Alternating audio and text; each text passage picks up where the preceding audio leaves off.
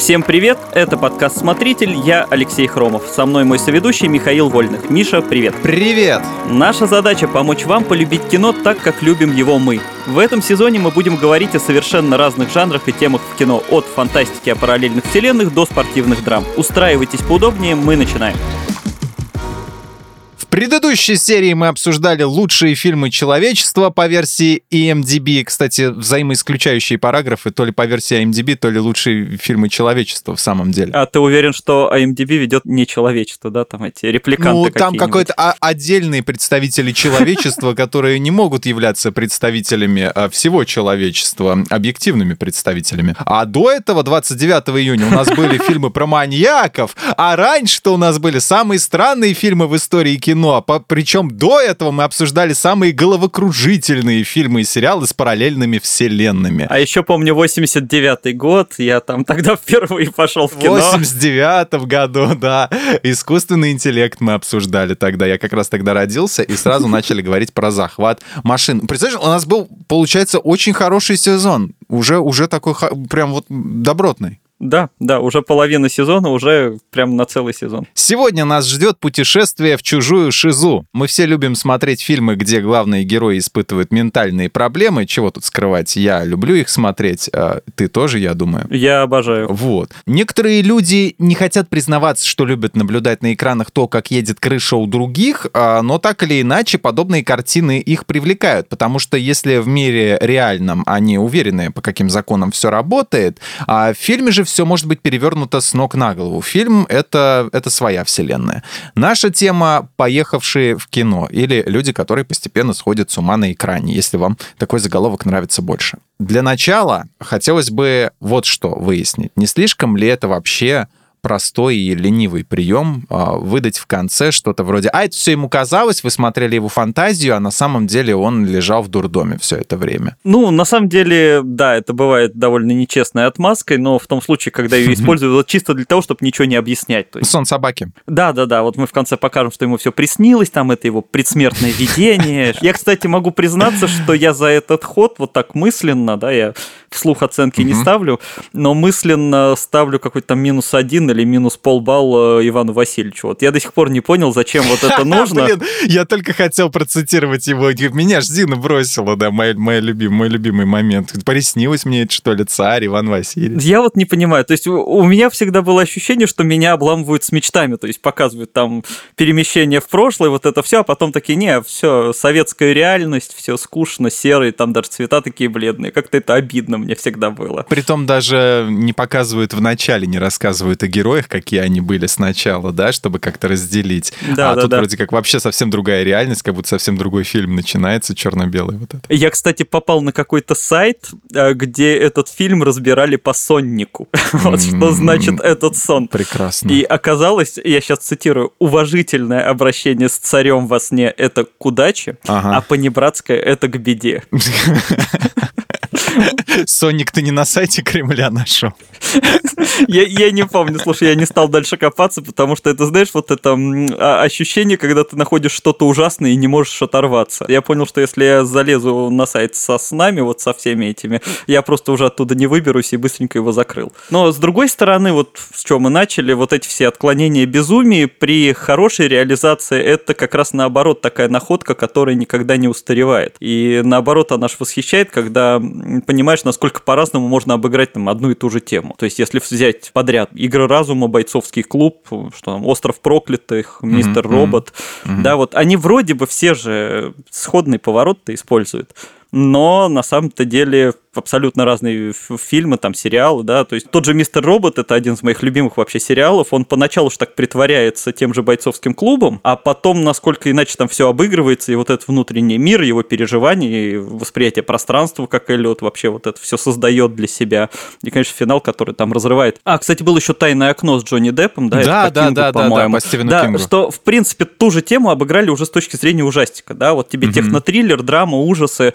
и все вроде на одну тему, так что, в принципе, принципе, при хорошей реализации прием очень крутой. Ну да, есть такие люди, которым, когда лень, они не знают, чем закончить, такие, а потом герой проснулся. Вот, там, или а потом его выпустили из психушки. Что-то мы тут навертели какого-то этого, давайте да, сделаем, да, да. что это ему приснилось. Мне кажется, вот эти вот фильмы, которые задали э, стиль, допустим, можно выделить их несколько штук, да, а, но самый э, главный вот этот вот фильм «Mindfuck», да, бойцовский клуб, а, с которого угу. много потом угу. началось, много родилось всяких идей. И я все время возвращаюсь а, к фильму «Джокер», потому что, ну, вот этот момент, где он, а, главный герой, ага. Артур Флек, знакомится с девушкой в лифте, потом начинает с ней гулять, да, встречаться, да, да. а потом оказывается, что ничего не было, и показывается вот эта вот нарезка прямиком из бойцовского клуба, где на самом деле он гуляет сам с собой, целуется сам с собой, разговаривает сам с собой, сидит сам с собой. Вот. И мне кажется, я понял, в чем главная проблема Джокера, в том, что у него он ищет стиль во время фильма, сам фильм. И стиля у него как такового нет. Есть саундтрек очень хороший, есть картинка mm-hmm. какая-то, есть какие-то замахи на таксиста, но в общем и целом э, фильм так сам себя и не находит. Поэтому он э, не до конца работает, и это можно понять, потому что как бы режиссер мальчишника в Вегасе, вот, и как-то вдруг решил перейти совсем в, в, в нечто совершенно иное. И вот там вот этот момент мне тоже показался... Я потом просто просто остальную половину смотрел, думаю, ну ладно, если вы пошли на такой ход, а дальше что? Дальше вот эти вот убийства, это будет, э, что ему тоже это все показалось? Мне как теперь реальность-то разделять? Что что? Это ему все привиделось? В конце он в дурдоме, он совершил революцию или там все хорошо, а он никого не убил и просто все это время находился в дурдоме? Я вообще запутался. Так в этом же и смысл, что ответа нет. То есть в конце ты должен сам решить, это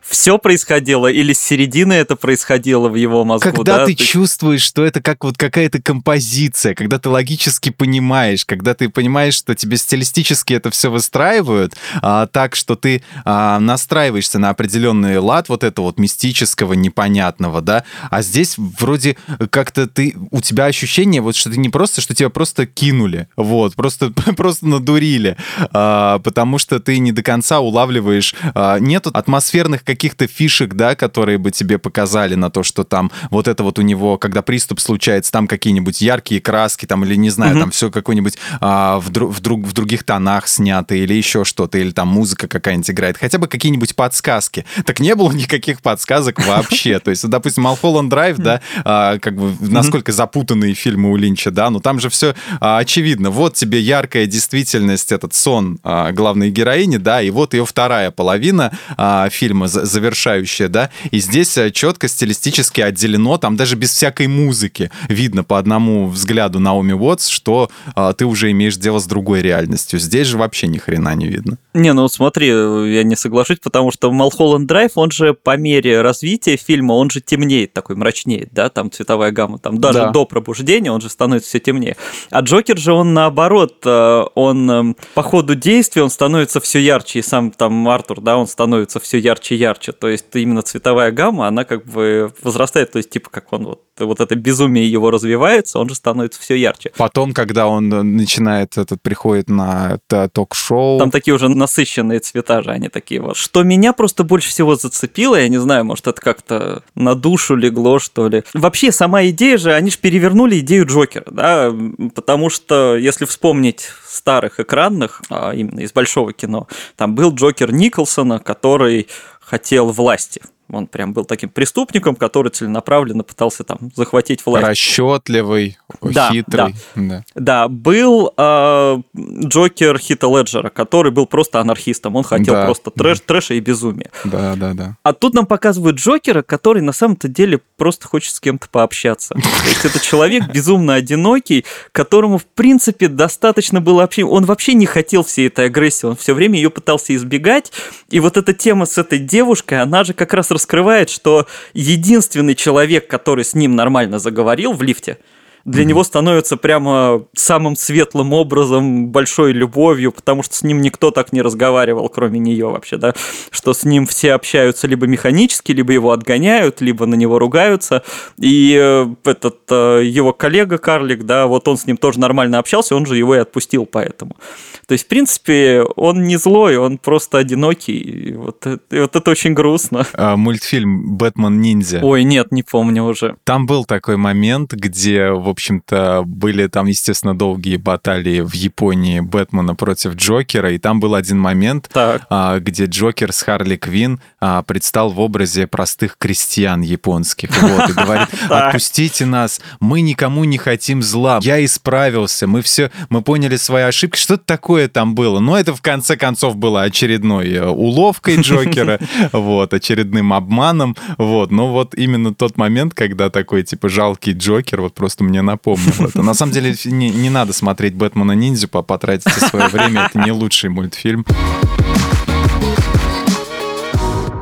Почему в советском кинематографе э, мало изображались люди с какими-то психическими недостатками и отклонениями. Потому не то, чтобы нам сильно всем хотелось бы этого увидеть, но почему так работало? Потому что идеология не позволяла а, какая-то государственная а, изобразить человека, у которого, ну, в Советском Союзе нет людей, которые вот реально поехавшие. Все у нас все, все хорошие люди, все хорошие ребята. Есть плохие, но мы их исправим, они тоже будут хорошими. Ну, мне кажется, да, вопрос в том, что если ты покажешь человека со странностями, там, безумного, нужно показать либо причины, почему это произошло, либо угу. как это исправляется, да, а это все может вызвать дополнительные вопросы, и, на которые будут не очень хорошие ответы. А, не, я, кстати, задумался о другом, что давайте не забывать, что алкоголизм – это тоже настоящая болезнь, приводящая ко всяким отклонениям, а угу. если брать эту часть, то, конечно, в советском кино просто бесконечный простор был, потому что в советском кино бухали «Будь здоров». Причем и хорошие бухали, да, плохие бухали. Да, это и хорошо было, и плохо.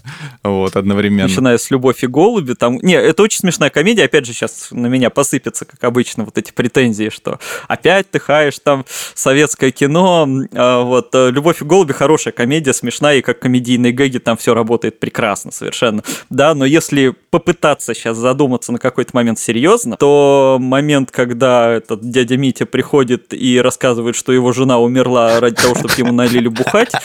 А, ну, то есть с точки зрения вот жизненной, это, это ужасно, ведь это ж кошмар какой-то. Да, такое и происходило, я уверен, так, так практиковали. Из да, как комедия это нормально, но как вот отражение жизни, это, блин, очень стрёмно как-то. Да, и, конечно, иронию судьбы мы сто раз уже обсуждали, что тоже там, дай какую-нибудь Афоня, как апофеоз, мне кажется, вот этого всего. Афоня, да, Афоня до, до сих пор я даже не знаю, как его трактовать и вот, что, вот, что вот. об этом сказать. И финал «Москва слезам не верит», где он там в запой убегает. Кстати, вот что придумал еще, кстати, кстати, а, Шурик ну, Александр Демьяненко, да, так. если подряд вспоминать, да, э, можно вспомнить операцию «И», там же было вот это наваждение, когда он не мог понять вообще, что реально, что привиделось, да, я понимаю, что это шутка про студентов, я тоже таким был, но я просто сейчас придумываю смешные теории, вот, а, и он, блин, он да, же да, реально да. терялся в пространстве и не понимал, там, бывал он в этой квартире или нет. В «Кавказской пленнице» он же попадает в психушку из-за алкоголизма,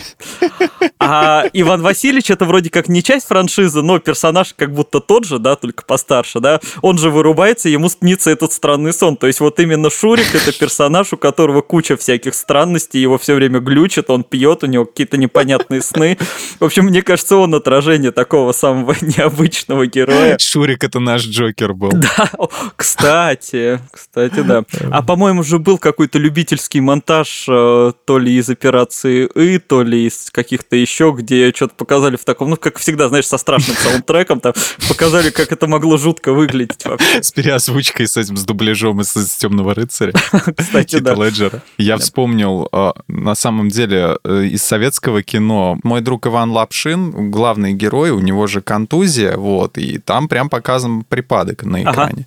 Вот. Но там, в принципе, и у персонажа Миронова тоже не, не все в порядке с башкой. Но фильм это, да, был в Советском Союзе. Можно сказать, что так или иначе было изображено, что э, хоть они и хорошие люди, но война все-таки их как-то переделала и до добавила им того, чего, чего они не хотели вот, в личность.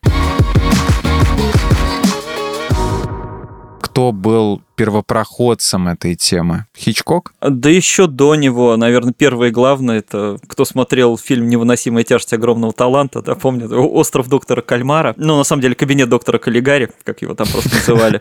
Вот. А, кстати, ему уже больше века, это фильм 1920 по-моему, года. Опа. Его снял э, Роберт Винне, такой, а, это основоположник немецкого киноимпрессионизма, один из них. Mm-hmm. И я, кстати, вам скажу, что этот фильм до сих пор интересно смотреть. То есть я это говорю не как занудный кинокритик, который вот эту вот всю классику нужно видеть, куда же без нее. Я стараюсь пересматривать старые фильмы и пытаюсь понять, а можно ли и нужно ли их сейчас смотреть вообще. Я вот как-то ходил на Носферату 22 года, О! 1922. И вот его уже скорее забавно смотреть. То есть я из него потом смешных гифок наделал. Мордочку эту лысую. Да, да, да, да. И вот там просто есть момент, когда он наблюдает за, значит, женщиной через окно. Это вот ощущение, как мой кот смотрит, когда я, когда я проснусь, чтобы пожрать. Вот. И там очень много смешного. А, а вот Метрополис и кабинет доктора Каллигари, они до сих пор впечатляют. То есть, ну, к ним можно относиться как к какой-то театральной постановке. Понятно, что декорации вас сейчас не удивят, хотя в Метрополисе удивляют. А, но с точки зрения сюжета, подхода к съемкам, построения декораций, вот Каллигари до сих пор прекрасен, и вот даже моя умная невыдуманная девушка смотрела вместе со мной и подтвердила, что это классно. Я ее очень долго уговаривал, говорил, что это круто. Она говорит, сто лет фильму. Ком... Как он может быть хорошим? Да, посмотрел, говорит, хороший. Ты с ума сошел. Эта книга была написана когда? В 18 веке. Как она может быть хорошая, в принципе? Да-да-да. Вот, там просто весь фильм как раз построен на ощущении безумия. То есть это рассказ одного обитателя сумасшедшего дома другому. И он рассказывает, как когда-то там столкнулся с э, вот этим коллегари, у которого был человек, который вообще не не просыпается, его сам сомнамбулой называли, ну, как я в ноябре угу. примерно. Ну, как, как мы тоже все. Как все мы, да. И вот чтобы передать ощущение этого сумасшествия, там даже декорации все построены кривыми, то есть всегда перспектива нарушена. Mm. И люди ведут себя странно. И, кстати, огромное еще достоинство фильма – это то, что он не мой. А, вы можете поискать на, там, на YouTube, например, разные варианты саундтреков, то есть есть какой-то джазовый психодел, есть какие-то там почти метальные гитары. Mm-hmm. В общем, можно подобрать звук на свой вкус. Включить свою любимую музыку и а и можно так. И Нет, там же подобрано именно под атмосферу, то есть mm. где там нарастает, где спадает. А, и люди писали вот более современные саундтреки, это вообще прикольно. Ну ладно, про киноимпрессионизм я могу вообще бесконечно говорить, но лучше о другом, конечно, Хичкок, да, он вообще любил тоже не только детективы, но и вот эти все ментальные расстройства. Фильм «Завороженный» 45 -го года, тоже очень старый, с Ингрид Бергман, Грегори Пеком. И там, кстати, еще играл племянник Чехова. А, что интересно. Племянник Чехова это Михаил Чехов, это американский актер, он больше даже, да? Да, да, да, Михаил он был. И там завязка очень интересная. В больницу приезжает новый врач, но начинают подозревать, что на самом деле это не врач, а больной человек с амнезией. Mm. И непонятно, куда пропал настоящий врач. Вот, и пытаются разобраться, потому что он реально ничего не помнит. И там есть даже сцена, ее снимали при поддержки Сальвадора Дали. Он помогал, значит, это сцена сна. Там вот показано, насколько странные вещи снятся людям. Это знаешь, как мимасик вот этот, где летающая машина, там кот несет голову человека и говорит, вот твое дитя. Вот.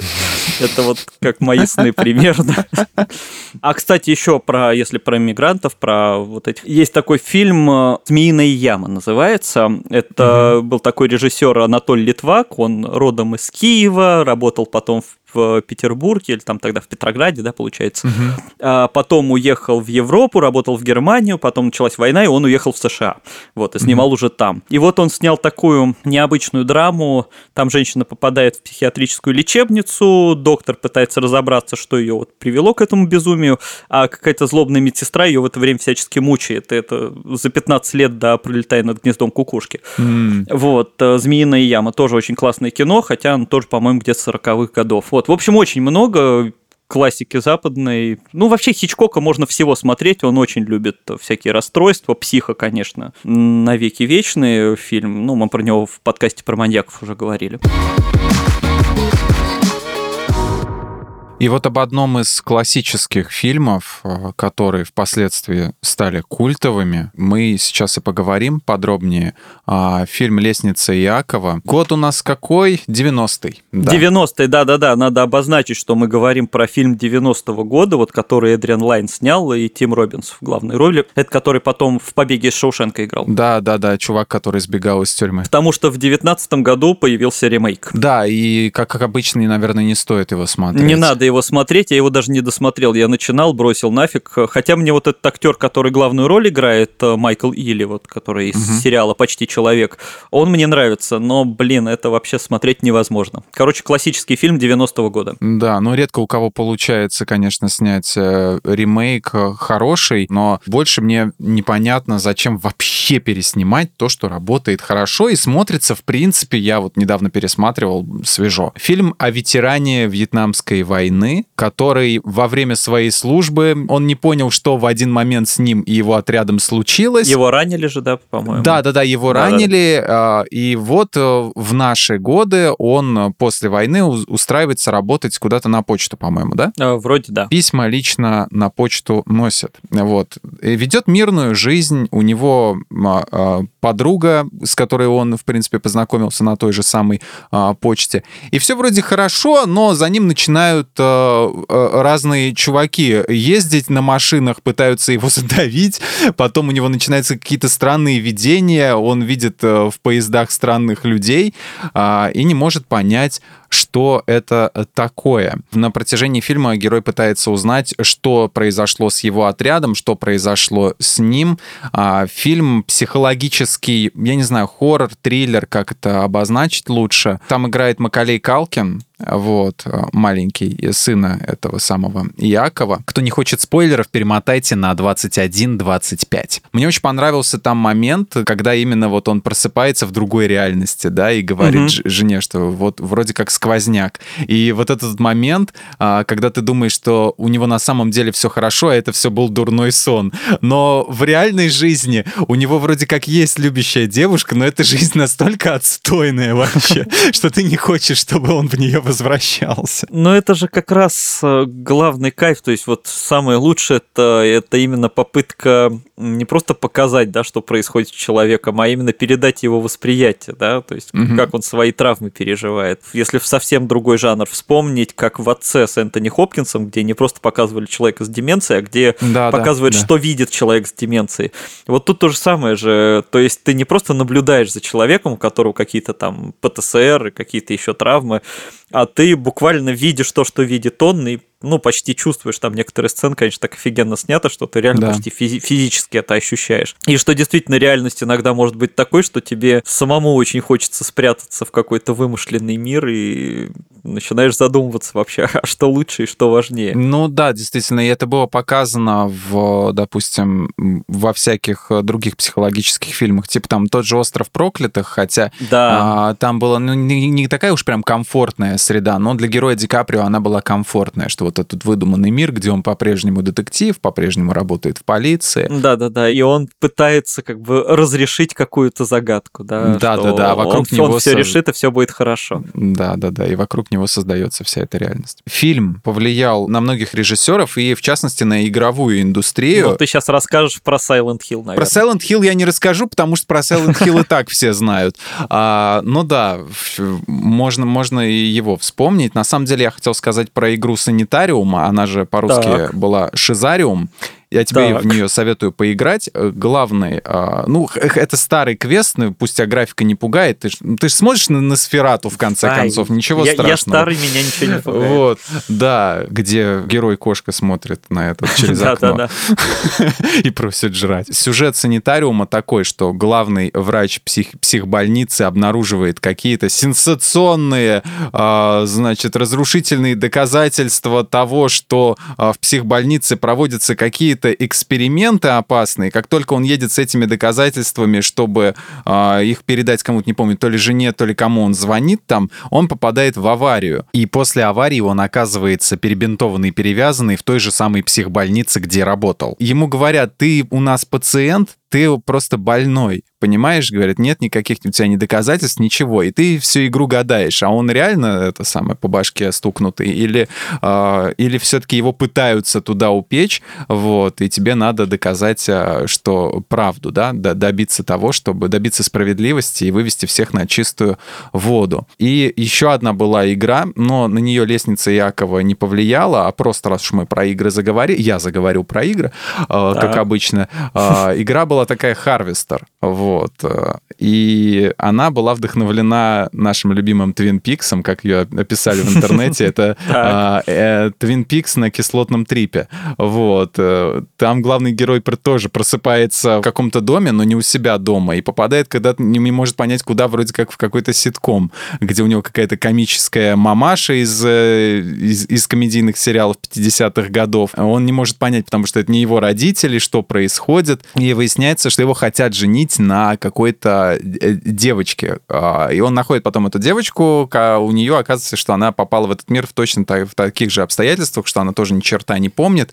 Вот, и они пытаются понять, что там происходит. Тоже про маленький так. городок, где происходит всякая странная мистическая фигня. И там есть темный такой храм, вот, куда тебе надо будет прийти потом в конце, а, в конце концов, чтобы понять тоже, а, куда ты попал и как оттуда а, вырваться. В общем, мистика, смешанная с детективом, смешанная с черной комедией, в общем, все как мы любим. Я, я заслушался прям уже, уже прям с головой ушел буквально. Я, чтобы вернуться обратно к теме, добавлю, что из лестницы Иакова во многом пошли вот эти страшные персонажи, которые очень жутко дергаются. Мне кажется, их как раз после 90-х стали много использовать. Да, Мне кажется, да, вот, да, вот да. это от, отсюда. То есть, несмотря на то, что это скорее триллер, он очень сильно повлиял на многие именно ужастики, на хорроры. Еще один фильм базовый э, это вспомнить все в общем-то, который вдохнул новую жизнь в уже старую идею сходящих с ума на экране э, героев, да, вот, и вот это вот вечного вопроса, а это все, что мы смотрим, что это есть все реальность. фантазия, да, что есть реальность, что это фантазию мы смотрим или это, или это правда. Вообще очень интересный фильм, потому что а, все подается как экшен, да, веселый, с какими-то комедийными элементами, ага, ага. но ведь внутри у него, как у айсберга, да, есть э, внизу вот это вот вторая часть, невидимая, да, там есть даже на нее указание. А, который заключается в том, что они вообще не фантазия ли это все главного героя, и где вообще сейчас находится главный герой. И там ему удается подсказка потом, что где он на самом деле находится. И то есть, если не смотреть на это на все, если верить герою Шварценеггера и ага. его вот этому вот видению, то, в принципе, ты смотришь обыкновенный экшен, экшен в фантастику, вот. И там все логично. Он меня чем восторгает, это же очень, ну, если кто не знает, это по рассказу Филиппа Дика. А, рассказ совсем небольшой, а вот в фильме еще более диковскую идею сделали, что нет разницы между фальшивыми воспоминаниями и настоящими. То есть угу. он настолько поверил в те воспоминания, которые были не настоящими, что они для него стали реальностью. Угу. И, блин, это очень классно. Это, ну, потому что для мозга нет разницы, правда это или неправда. Ты помнишь, значит, ты помнишь. Все, значит, это было на самом деле. Очень сложно без спойлеров обсуждать на самом деле этот фильм. И еще один спойлер-ворнинг. Кто не смотрел «Вспомнить все», но очень хочет ознакомиться с этим фильмом, перемотайте на одну минуту вперед. Там есть указание, что это все на самом деле а, фантазия, что все это, естественно, вживленные ему воспоминания, потому что там говорят про погоду на Марсе, что ли, вот, какое да. там небо, вот, и там один из этих инженеров говорит, «А, небо мы сделали что-то типа синим, синим при синим или что-то типа такое, и ты видишь, что то же самое небо небо, когда вот он э, в этом самом, когда он уже путешествует по этой планете, в этой фантазии, э, фантазии в своей. Ну, естественно, этот момент, где ему как таблетку в этом, в «Матрице» предлагают, да, а, вернуться в мир реальный. Да, да, да. Вот, это все указание на то, что все это, конечно, скорее всего, это все его фантазия. Но, блин, опять же таки, расставлять точки вот таким образом, что вот на самом деле было вот это, это, конечно, очень увлекательно, но это как бы лишает фильм, а, собственно, самого смысла. А ты ремейк видел? А, я слышал про него, нет, я не смотрел. А, я смотрел, он мне, кстати, даже понравился. Но он серьезнее, он мрачнее. Там, кстати, нет полета на Марс, там все на Земле происходит. А. Вот. Но там Колин Фаррелл играл.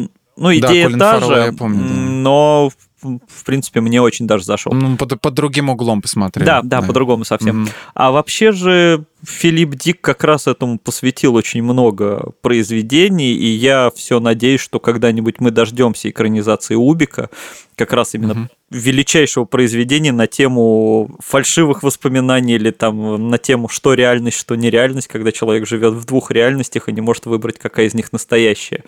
И, ну, хотя часто говорят же, что и матрицы, и исходный код, там, особенно ванильное небо, это все отсылки к кубику, но такой полноценной экранизации нет. Кстати, кстати, про ремейки. Вот далеко не все знают же, что ванильное небо это ремейк. Да. А, там, да, за три года до этого вышел фильм Открой глаза Алехандро Минабара.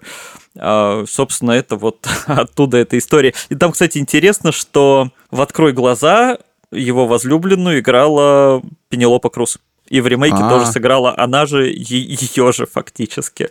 Вот, то есть mm-hmm. такой пример, когда человек снялся в двух версиях одного и того же фильма. Раз уж мы вспомнили, да, про «Открой глаза», про я вспомнил про Тома Круза, я вообще убежден, что вот эта психологическая трактовка фильма с широко закрытыми глазами, она вполне жизнеспособна. Ну, что, возможно, все похождения его героя были только у него в голове. Ну, там в конце же нам показывают, там маска вот эта на кровати лежит. Mm-hmm. И вообще, что мечты его жены, это, ну, только фантазии тоже были. То есть, может, он тоже сам решил решил помечтать, что-то там себе надумал, сам испугался и вернулся к реальности. То есть вполне она мне кажется, подходит. Ну, как, как под... версия, да. Да, да это да. интересно. Да. Оф-топ немножко. Я в какой-то момент осознал интересную штуку.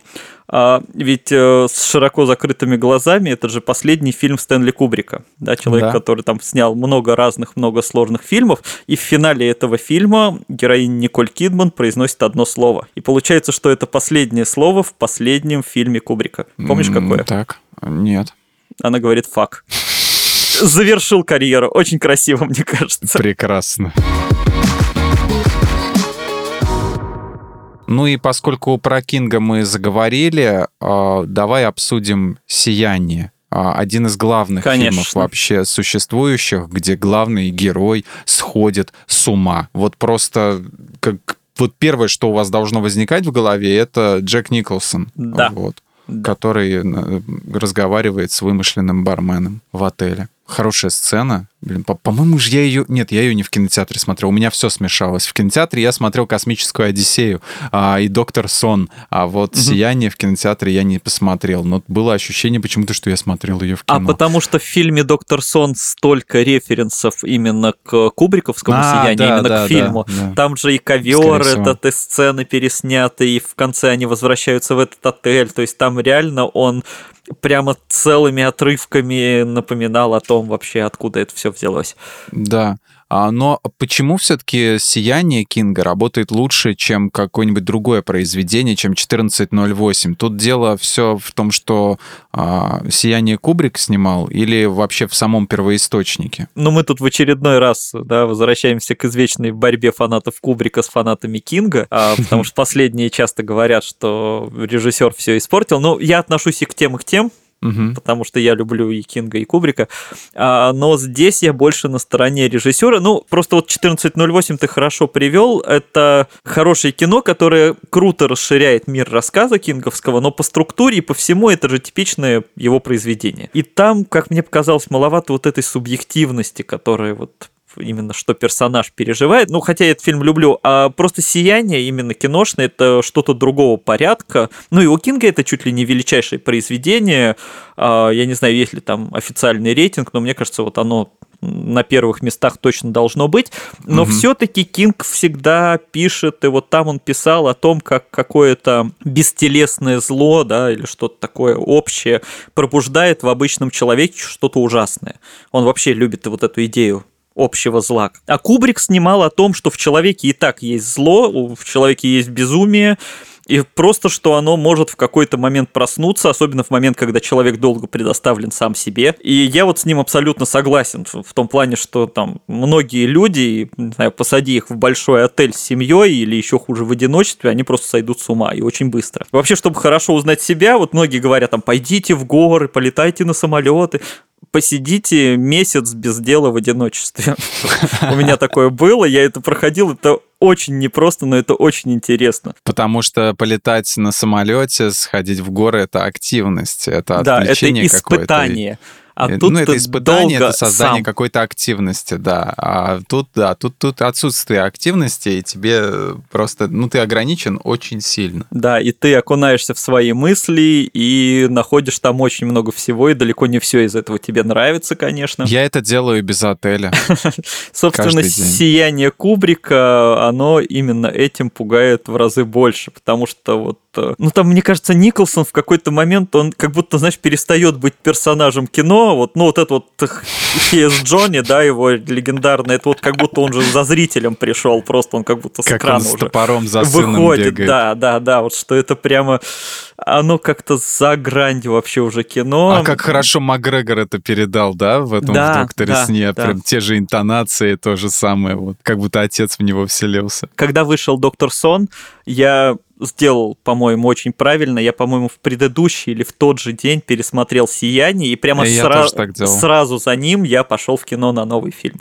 И вот они стыкуются идеально, и ты прям параллели все эти видишь, это так хорошо прям сделано. А часто вообще Кинг эксплуатирует эту тему героев, сходящих с ума? Ну, как любители ужастиков и мистики, конечно, конечно, э, потому что, ну, какие-то отклонения в работе мозга, это ж такой простор для фантазии, да, а правда ли это Да. ошибка мозга, а вдруг это наоборот развитие, а вдруг они видят что-то, что действительно существует, а мы не замечаем, там, ну и так далее, и так далее, да, то есть, ну, иное восприятие мира – это то, чем занимаются все фантасты, там, авторы ужасов, ну, почти все режиссеры, и это то, что проявляется в некоторых вот этих странностях, отклонениях работы мозга. Мгм. Да, и если вдуматься, у него огромное количество таких вот героев. э, Какие-то из них мистические, какие-то вполне реалистичные, типа м, героини Мизери, да. Ну, она Мгм. просто сумасшедшая. То есть, причем она даже она не совсем маньячка, она вот просто помешанная на этой книге, вот она добивается того, чтобы там ее героиня ожила, любимая. Да, ну и в Кэрри, конечно, отчасти про это, про то, как травма влияет. Там, да тот же доктор Сон, это переживание вот этих травм детства. Мгм.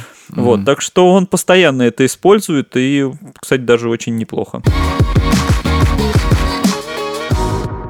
Небольшой вопрос по поводу одного интересного фильма, а точнее теории, которая возникла вокруг этого интересного фильма, которую я прочитал в интернете когда-то давно, где-то там на форуме, но с тех пор она мне не дает покоя. Был ли сумасшедшим главный герой «Попутчика» 86 года с Рутгером Хауэром? Потому что я читал такое, такую версию, что э, типа нигде никто не видел никогда этого Рутгера Хауэра, а все видели только пацана, а у пацана был страшный недосып, вот, и поэтому, ну, как бы, ну, из-за недосыпа сможешь ли ты стать маньяком, вот в чем а, проблема, может быть, ты просто, как бы, немножко поедешь э, кукухой мирно, вот, и, но мне интересно, все-таки а, был он поехавшим или нет, как ты считаешь? Я сейчас признаюсь, ты мне когда прислал этот вопрос, если кто-то из слушателей не знает, мы ну, заранее обсуждаем какие-то там общие вопросы, ну, о чем будем говорить.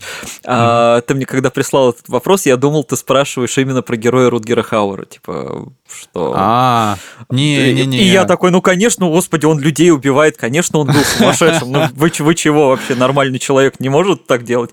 Вот, а сейчас ты это все озвучил, и я понял, что, блин, это же очень крутая теория, что, в общем, в общем, что это опять бойцовский клуб, да, что чувак сам всех убивает, Да, да, да. а ему просто видится, что это какой-то злодей. Да потому что на протяжении всего фильма вообще никто никогда не слышал про маньяка Рутгера Хауэра. Про него никто не знает, зато знают про пацана, и он постоянно оказывается в тех местах, где Ну происходят да, какие-то да. убийства. И у того такие почти сверхспособности. Он как-то очень легко втирается в доверие к людям, он как-то легко так перескакивает от одного к другому. Да, да. Слушай, да. а это очень, ну, я обожаю фанатские теории, и это очень крутая теория. Она мне прям очень нравится, и, ну, впишем как э, прям очень Впишем толковую... когда. Да, х- как хороший трак. Но единственное, только нужно э, игнорировать продолжение. У него же был, прости господи, сиквел, который смотреть вообще не надо. А, а потом, да. а потом, кстати, у него еще был ремейк, где играл Шон Бин, его тоже смотреть не надо. Да, да, вот, да. только первую часть. Это, конечно,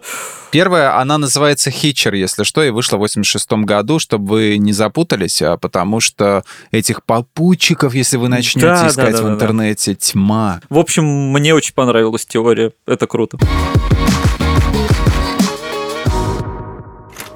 Спасибо, что слушали этот выпуск. С вами были Алексей Хромов и Михаил Вольных. Подписывайтесь на подкаст «Смотритель» на всех платформах, ставьте ему лайки и звездочки, а еще подписывайтесь на наш подкаст «Время есть». В нем мы говорим о кулинарных традициях разных стран вместе с шеф-поварами известных баров и ресторанов. До встречи, слушайте нас на следующей неделе. Мы будем обсуждать фильмы и сериалы с лучшими саундтреками. Всем пока. Пока.